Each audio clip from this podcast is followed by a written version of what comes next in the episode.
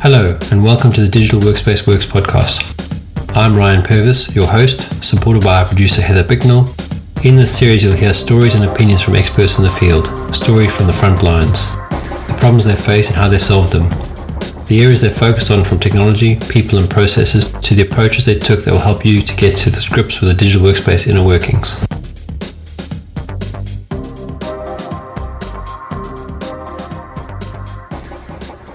Today, we're delighted to have Farzad Rashidi, co founder of Respona. Tell us a little bit about yourself and what you do.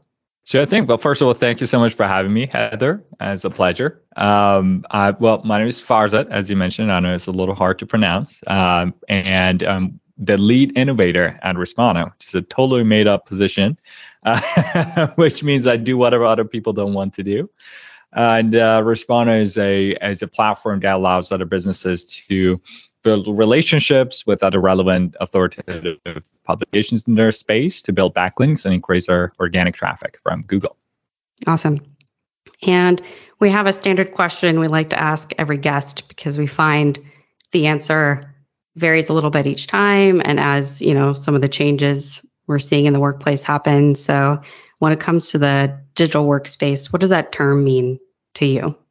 So, you know, I've been working remote since the beginning of my career, way before it was cool. And, uh, you know, our entire business is run online. And uh, we do have an office here in Rockville, Maryland. It's just 20 minute drive north of DC. And it's just me and uh, my co founder, Payman, comes in every once in a while. We do have team members in the area, but we have over 100 plus team members uh, over uh, between our two companies and everybody's been working remote for years since before COVID. So COVID literally changed nothing for us as far as the way we do business.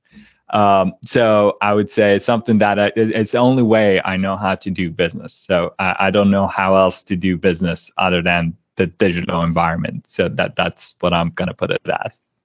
I'd say you're, you're in the minority there for having done it for so long. What was it like before some of the advancements? Um, and you know more of the collaboration apps have come out have you seen it and you know is it easier over time to work remotely or have you not noticed that much of a difference well, I mean, definitely. Well, I'm not that old, so Slack was around when I started. um, so definitely had some tools, obviously, to, to help us get there. You know, using um, Zoom and, and, Slack way before it was mainstream. Uh, mm-hmm. Uh, so they've been around since uh, for a while now, and so yeah, uh, definitely been utilizing those for quite some time. Uh, but as far as uh, collaboration goes, we sort of built the org in a way that wouldn't require um, you know constant meetings or face-to-face interactions. Uh, everybody sort of has their own set of goals and and responsibilities, and so they take ownerships and sort of uh, how how can I put this? They don't bother anyone unless they have a question or they have, they have to talk somewhere. Uh, people normally tend to figure things out and and sort of um, you know take a holistic approach to their tasks, and that's sort of um, at, at, general, I would say startup culture in the mm-hmm. tech space where people need to wear different hats and, and it's not as structured or I would say as segmented as a lot of large organizations. So you sort of you sort of have to learn it on the job and, and play along as it goes. So that that that's sort of it. Yeah. No, I, I can I can uh, relate to that. Um, so you mentioned link building our audience might not be super familiar with that term. Could you just break it down for me? You know, maybe like like you'd explain it to someone's grandmother. uh, sure. So, uh, you know, to to understand it, I kind of have to give a little bit of context in terms of sort of SEO and content as an acquisition strategy, and we could definitely dive deep into link building, uh, or however deep you would like to take it. Obviously, we only have 30 minutes today, but um, but when I started my career, I started at our parent company called Visme. Have you heard of Visme before, um, Heather? I, I have. I it's not ringing a strong, bell, but I know I've seen I've seen it around. Yeah, probably got awesome. some LinkedIn ads, maybe. no worries. Uh, we do actually spend very little on our paid ads, so you've probably seen mm. it organically. But as far as um, have you heard of tools like Canva? They're more mainstream. Yeah. Or bit. Yeah, okay, absolutely. Perfect. Mm-hmm. You're in it probably every day. So we're, we're a little bit different in a way that we're predominantly catering to businesses versus normal consumers. So we predominantly cater to SME and enterprise. Uh, but but the uh, way we sort of came about, so we are one of the first tools that uh, was created. We uh, we were founded around the same time as some of the other tools like that you've heard of has come out, like Prezi and Camel and whatnot. And at the time, I was the first marketing hire, so I was hired to basically build the customer acquisition strategy. You got a few different options. Any business, one, go door to door, start selling, build an outbound, uh, basically team, hire a bunch of SDRs and AEs, and do outreach and that makes sense if you're a consultant or sell some sort of expensive enterprise grade product. We were charging $15 a month. We're a subscription based business, um, uh, you know, uh, just like any other software you guys use on a day to day. So it just doesn't make financial sense to hire US based salespeople to go sell a $15 a month product. So that was ruled out pretty quickly. Two is paid ads. We're a bootstrap company. Obviously, cash is always short, but uh, main reason why paid ads wasn't really scalable for us was because there's diminishing returns. So you start running ads, it works great. You're like, okay, great, let's double the budget.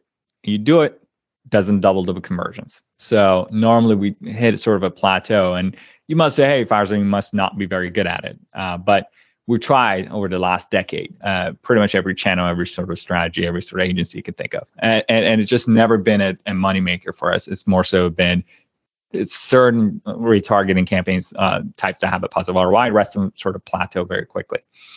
So we're like, all right, we want to build a large business. How do we actually get ourselves out there without us having to chase after a single chase after every customer? We're like, okay, well, let's put ourselves in the shoes of a potential customer. So let's say, Heather, you want to create a uh, presentation tomorrow, and say you're looking for a solution to make it what's the first thing you do when it comes to your research process? Let's say you didn't already have a solution for it. What, what's the process? You Google it, of course. You search for exactly. it. Exactly. So we knew that from, from day one. One, our customers are aware of the problem we were solving, and two, they're looking for it through Google. Like, all right, what if we start showing up in places where people who are looking for a solution will come and organically find us? It's a much uh, more affordable way to uh, to acquisition than me having to keep bombarding you with ads and emails uh, and come knock on your door, right? So, like that's great. So let's do some keyword research. Let's write some blog content and build some landing pages and and put it on our website. And guess what happened? You didn't get the traffic you were hoping to see. I would exactly. Think. It was absolutely crickets. Sierra. Um, reason why is because we're in a very competitive industry. So uh, you know, for our any of our terms you can think of, can you actually do me a favor? Can you open the little incognito tab in your browser and just open and just type in one of our keywords? So the example I went through, presentation software. Can you can you type that for me, please? Absolutely. I love that this is uh, now an interactive. Right. I'm interviewing you now, Heather. the tables have turned. Feels like it's like a magic trick. I know, uh, right? Okay, I'm going to search for link building software. Right. And think of your favorite card as you're doing it. I'm just kidding. Um, okay, I'm there. Right. So presentation software. So you see how right below the search box where you type your keyword, it says how many page results, like found X many results in like 0.1 second.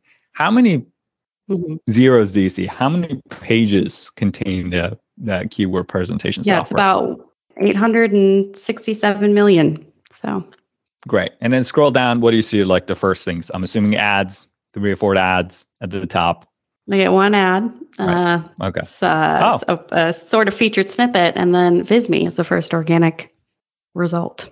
Okay, perfect. So, in the customer, I would say, so it, it gets better. All I'm trying to say in the story is like, uh, I'm all talking doom and gloom, but, but basically, it's a matter of uh, uh, figuring out what we were doing wrong at the time, which was basically doing what everybody else was. So, hey, do some keyword research, write a piece of content, put on your website, move on to the next piece, right?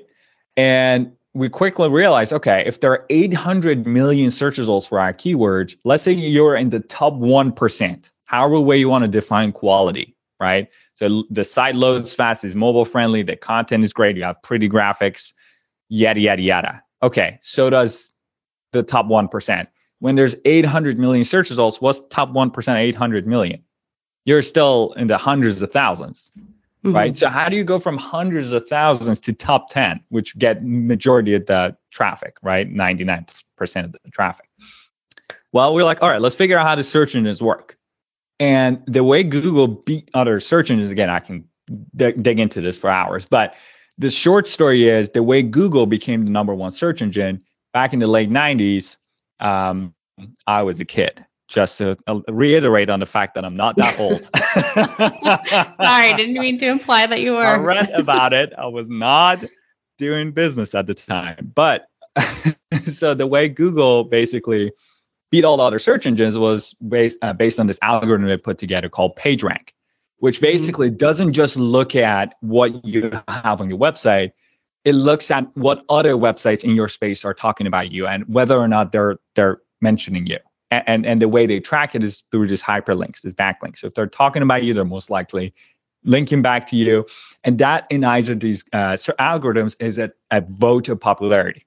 Because if I'm talking about Heather and I'm linking to her website, that means hey, she's someone of importance that that I'm talking to. So if I'm mm-hmm. if I carry any level of authority, that also gets passed on to you. So they put more weight on websites that are popular.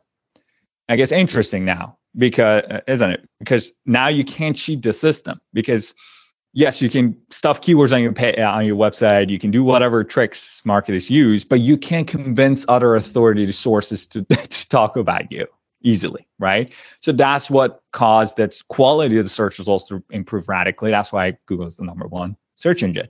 Now that's getting changed. It's going to now be in form of a chatbot. The questions are going to get answered for you quickly versus you having to sort of uh, for most information on keywords instead of you having to dig through the sites, which is great. Which also reiterates the fact where do you, where are these answers getting curated from? From other websites, right? So multiple mm-hmm. other websites are read and, and then condensed, and then Google pops out the answer. So it it becomes I would say imperative for you to now start getting yourself mentioned on these pages, right? Now let's try to show up in places where other websites in our space have written content already um, to get mentioned. So that process turned out to be a lot easier said than done. So I'm going to pause here really quick because I know I've been talking for a while. So let me let me give you a chance. I was going to say I don't know if someone's grandmother could could follow this explanation, but I do one who listens to a podcast about the digital workspace is probably still with us. So, no, I think you did a really good job of setting up, you know, some of the different factors that go in for the non-marketers out there, the people who don't, you know, aren't trying to get a website up the search rankings and, you know, improve their organic traffic can kind of get a hold on where we're going next.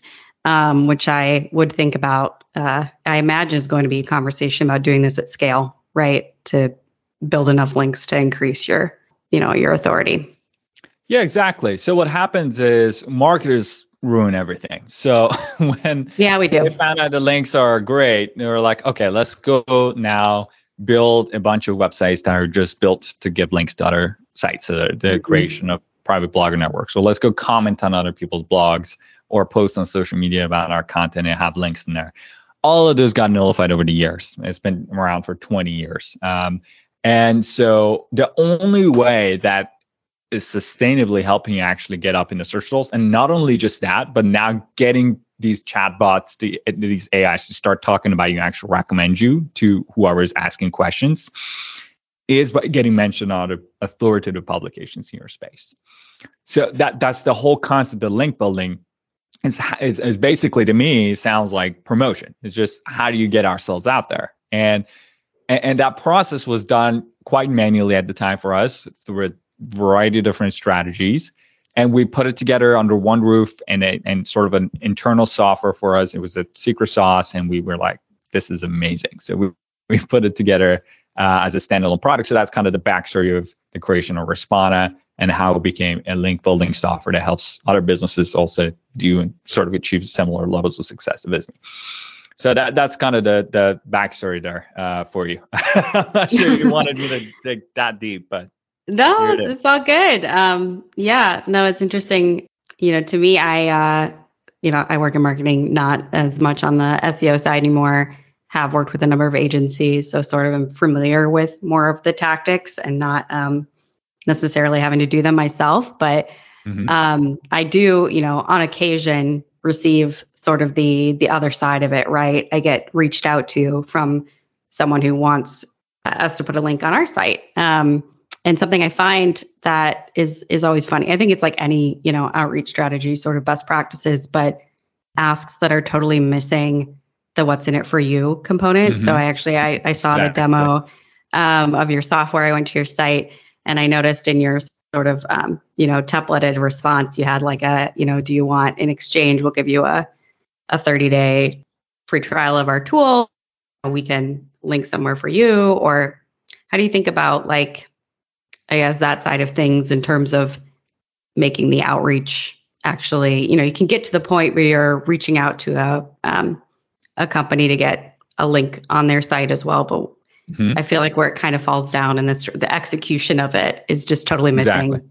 why the yeah, other 100% to give you the time exactly that's that's a great point and it actually comes up every single time i talk about linkedin podcast and uh, I have a cheeky answer for you, and I'm okay. not sure whether you're going to like it or not, but here's the answer. I'm getting a link from your website right now. What I'm doing here is a link building strategy. Mm-hmm. Totally. So there you go. There you have an answer. So nobody spammed anyone, right? And we're both getting value from this collaboration. So I, first of all, I come meet smart people like yourself, right? Building relationships with, with other uh, folks in that industry, which is awesome. That's my number one goal. Two, we're getting free advertising to a niche audience, so whoever's listening to this podcast. And three, you're wherever you host this uh, episode, you normally are going to probably mention Respona, and and guess what? Going to link back to our website, which is great. Mm-hmm. But at the same time, we're also helping you put together an episode, right? And, and helping you create this piece of content for your audience. So everybody's winning in this partnership. And um, so now it's a matter of scaling this, which you don't need a thousand of these partnerships happening at the same time. It's you know a lot of people may go overwhelmed, but but what I'm trying to say is that one of the, for example, the simplest link link building strategies is is to share your expertise and your story with other podcasters that are looking for guests to go on as a show. So one mm-hmm. of the things, for example, the Respona helps with is figuring out, okay, who in your industry has been a guest on other people's podcasts. Let's reach out to those hosts and and show them they've done your research and actually found them and you can provide value and help them put together episode together now this is one out of a gazillion different number of strategies that you can uh, do and we do to make it work uh, and, mm-hmm. and and and it's just a really good example because we're, we're in the process of it right now as we speak and and and so nobody's been taking advantage so but i get a number of emails uh, our support team gets dozens of it every single day of people, hi, I would like to publish a guest post on your website, right? And and we ignore all of them. Uh, we actually have a system that blocks them automatically, mm. even though we're in the business ourselves. And the reason why I think is the case is because it's new. Uh, just like anything, we uh, marketers haven't quite figured it out yet. That reminds me of sales outreach, like cold outbound outreach back mm-hmm. in you know early 2000. I would say 2010ish when uh, Google uh, uh, started. I, I'm not sure actually uh, that was around the time, uh, but yeah, I think it's been around 10 years or so uh, since they um, released the API that helps basically automate sending of the emails. Mm-hmm. And so a lot of these tools like SalesLoft and Outreach and whatnot came out. So a lot of salespeople are like, "This is awesome. Let me start spamming 2,000 people a day to get, come and buy our products, right? Why is my response rate zero? Exactly. Don't get it. And it works at the beginning, right? But when it's overdone, obviously over the course of a few weeks, I'd say, and if not months, and and um, it, it get it gets overplayed. And so that that's sort of where at the beginning stages of marketers figuring out, okay, maybe spamming doesn't work. Let's figure out what works and work on it. And that's why you get sales emails. I'm sure you do every day from account executives who know your dog's name and a little a little invasive sometimes right dial the personalization back a few clicks there you go exactly so so what i'm trying to say is that it, it, we're, we're figuring it out and marketers are figuring it out and, and so that's why i think that negative connotation around link building being associated with spam it's going to go away over time because it's just simply mm. it's not working. So at some point, marketers are like, oh, maybe I'm wasting my time. Maybe I should stop spamming everybody. Yeah, no, I love. I you know I don't know why I've never thought about podcasting more from like the as as part of a link building strategy, like certainly right. a brand promotional strategy, a mm-hmm. content strategy, uh, but hadn't really considered uh, that other benefit as well. So you've opened my my mind a bit there. And it, you know, you sort of mentioned you're doing this yourself, right? I think you said you've been on like 60 podcasts recently. What what has that experience been been like? Been amazing. Uh, as I said, I mean, there's myriad of benefits to uh, uh, basically going as a podcast as a guest, um, aside from link building. That to me sounds very shallow and simplistic. Mm-hmm. Uh, for me, number one way is now we're connected on LinkedIn, right? We see each other's posts, we comment on it, uh, we get introduced to each other's products, um, and we help each other out, right? so uh, ha- building that relationship with another senior marketer in my space is of utmost importance. That to me is why I spend an hour of my time talking about it, right? Uh, while we are having this conversation, we probably have gained two or three links from other websites that our team does regular outreach for. So, but I I prioritize it uh, one a week, one episode every week uh, to meet uh, folks in our industry, and you know other other side effects that come with it. Uh, side effect probably is not the right word, but you know what I mean. So mm-hmm. um, benefits maybe. Exactly. So that's why I continue to prioritize and spend my time on it. it it's just as I said, there's we're shooting multiple arrows, um, um, multiple. How do you say it? Multiple birds with one arrow. There we go. Words. Okay. yeah. No, for sure. Um, one topic I did want to pick your brand on as well, and you've referenced it a few times, is just what generative AI means for this space and for the future mm-hmm. of search. So you know, we've seen a lot of news and hype around Bing AI, Google Bard, you know, a lot of like positive and negative um, mm-hmm. experiences with the technology. Yeah, I mean, you sort of already alluded to it, but how do you think it will change the the nature of search and you know the tactics that we as marketers might use? You know, Heather, I'm going to sound like a total tech bro right now, so I apologize in advance. But go for it. We're talking about generative AI, so I think it gives you a license to right. to be a little bro. Yeah. yeah, I mean that I can't help it. I have to chime in here. Uh, but I, I, think it's it's kind of like the invention of the internet. Really, uh, we're at the very beginning stages of it. Uh, the way I look at it, uh, it's it's still at its very premature uh, sort of stages um, that to me is just very it's just indicative of what's to come. And i think the way a search is going to change it, it's going to be completely different the next uh, couple of years than it's been over the course of the past decade uh, in a way that a lot of informational uh, content that a lot of companies put out uh, you know if i want to know for example uh, what are some of the um, ways to increase employee engagement? I most likely won't read as much uh, you know, copy paste the content from a lot of companies, it curates a lot of those answers and gives me. The only things that I would normally would like to hunt for are most likely going to be um, tools when I'm looking for services and I get normally directed from there to a website. It's not so much uh, blogs have always been a sort of a gateway to get people in in the door, and I think that's sort of going to uh, take a different approach where now you're optimizing your content pieces uh, so that uh, a lot of these uh, basically generative AI search engines uh, or generative AI that basically is put on the search engine would pick those up mm-hmm. and actually include them as part of the answers. Um, what humans are going to read, like ours, things going to get a little bit more personal. So we start following people in our industry who create content. Say probably is going to happen a lot on social media. It's going to happen a lot on Substack, right? Uh, where we know and, and trust the sources that it's coming from. And a lot of you know cookie cutter answer to questions is probably going to get uh, sort of um, done through the chat platform. And and people do refer to the site if they're actually interested in what you're selling. They want to learn more, uh, not so much to to get answers to basic questions. So I think that's mm-hmm. step one in the whole. Uh, I would say uh, AI space and what's going to change because the barrier to creating content has dropped to the ground. So anybody can just put in a keyword and create a piece of content within a matter of a second. so mm-hmm. what that means is that it just loses its value as a, as a marketing um, tactic or as a marketing strategy. Um, you know, back in the day when um, when Rand Fishkin of Moz was sort of advocating for content marketing, that was sort of a new thing at the time where, you know, nobody had a blog on their business site. Mm-hmm. And mm-hmm. now we've come a long way.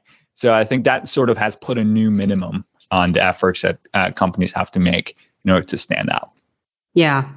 I guess that's one of my concerns with, you know, the use of generative AI is just a content explosion of like, you know, I feel like if you're not really inputting some solid things into the prompt engine, you get a really generic, I mean, and a lot of like, I guess SEO content for SEO sake has already sort of been like this, but just like very generic, not like no new insights, not that useful content, potentially filling up blogs everywhere at a rapid pace. So, yeah, that's I guess. And it might work yeah. short term, right? So mm-hmm. the way that the search engines are are uh, look right now, uh, it still makes a lot of sense. Yeah, so pick a lot of you know longer tail variations of the keyword, less uh, less in competition, and just start letting AI sort of pump out content and start occupying those results. But but mm-hmm. the thing is, few months from now, the the page when when people go to search for something is going to look very different than what you see now. So a lot of those content pieces that you put out even though they might get rankings, it still doesn't bring in any traffic because a lot of people get answers to these questions a lot simpler, a lot faster through the search engine. Uh, kind of think of it as like this feature snippets on steroids. Right. Uh, so a lot of those informational pieces is sort of going to go away.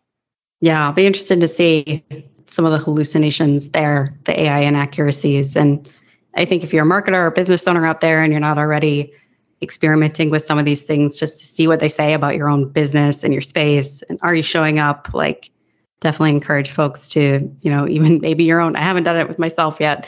That's a little scary but like uh, play around with it and see what's accurate where you're showing up and where you're not because um, it's a good thing to get ahead of before it is more widely adopted i think. Right. Um, but one thing i'd like to also say in, in addition to that is don't look at it on ChatGPT because right. uh, ChatGPT is the technology, it's not a search engine. Um, it, it, it to, it's kind of like a word predictor on steroids. It it it knows it comprehends uh, content and can spit out content, but a lot of information it gives is it's 100% accurate. And I don't think it, people should put any weight on it because um, it, it, just simply is not designed for that. It's, it's the backend technology. What's mm-hmm. going to be the main search engine is Bing and Google using that tech to generate a response based on whatever's already in their data set. So basically, now er, current events, right? So you're looking for, hey, what's happening right now in Ukraine? So it will generate the response on the fly based on the latest news articles that have just been published on the topic. That's in right. their index, right? So, um, so I wouldn't necessarily I, I take what ChatGPT says with a grain of salt because that that's the the base foundation the technology is not the search engine. And what you probably should look at is Bing uh, Chat and and Bard that's coming soon, uh, yeah. and, and sort of look there. Yeah, look at get on some of those previews. I totally agree with you. I do think we're in a weird period of history where even though you know GPT 3.5 isn't connected to the internet, so it's not current. You you might have customers and prospects using it anyway and trying to do some of that. So it might not be bad to be aware, but yeah, I, yeah. I totally agree. It's definitely not where it's going uh, in terms of the yeah. And the, there's nothing experience. you can do about it because the training is already ended, right? And the mm-hmm. training is done to not only be knowledgeable but know how to put out sentences that make sense. Uh, yeah but the information itself may not necessarily be accurate. So that that's a very important distinction between um, what what uh, OpenAI has done, which is creating a, a, a more sophisticated natural language processing uh, algorithm uh, versus a search engine, which is looking at the web and basically indexing websites and, and forming different opinions based on what's already out there, right? Mm-hmm. So that that that's the that's a very important distinction because even let's say ChatGPT doesn't know about your business, that training ended years ago. Totally. you can't yeah. do anything about it. But Google, you can do something about it. Absolutely agree. Um, well, it's been so fun chatting with you. Is there anything upcoming that you'd like to give a shout out or let our audience know where they can find you. Sure. Well, Heather, my name is Farzad Rashidi. Aren't a whole lot of us out there, so I stick out like a sore thumb on LinkedIn. So feel free to stop by and send me a connection request. I'd love to love to hear from folks. And also, I've recently put out my Substack. Finally, I put out two content pieces. I'm trying to get better at actually, you know, forming uh, content pieces that are short and sweet, but actually educational stuff from my experience. Uh, so farzadrashidi.com is my Substack. I haven't plugged in the podcast, uh, I think once or twice before. So it's very new. Uh, so excuse my blabberings, but yeah, that's, that's where uh, you can find more. Okay, very cool. Well, congrats on launching that. It's been great uh, getting to chat with you, Farzad. Same here, though. Thanks for having me on the show. Thank you for listening to today's episode. Heather Bicknell is our producer and editor. Thank you, Heather, for your hard work on this episode. Please subscribe to the series and rate us on iTunes or the Google Play Store. Follow us on Twitter at the DWW Podcast. The show notes and transcripts will be available on the website www.digitalworkspace.works. Please also visit our website www.digitalworkspace.works and subscribe to our newsletter. And lastly, if you found this episode useful, please share with your friends or colleagues.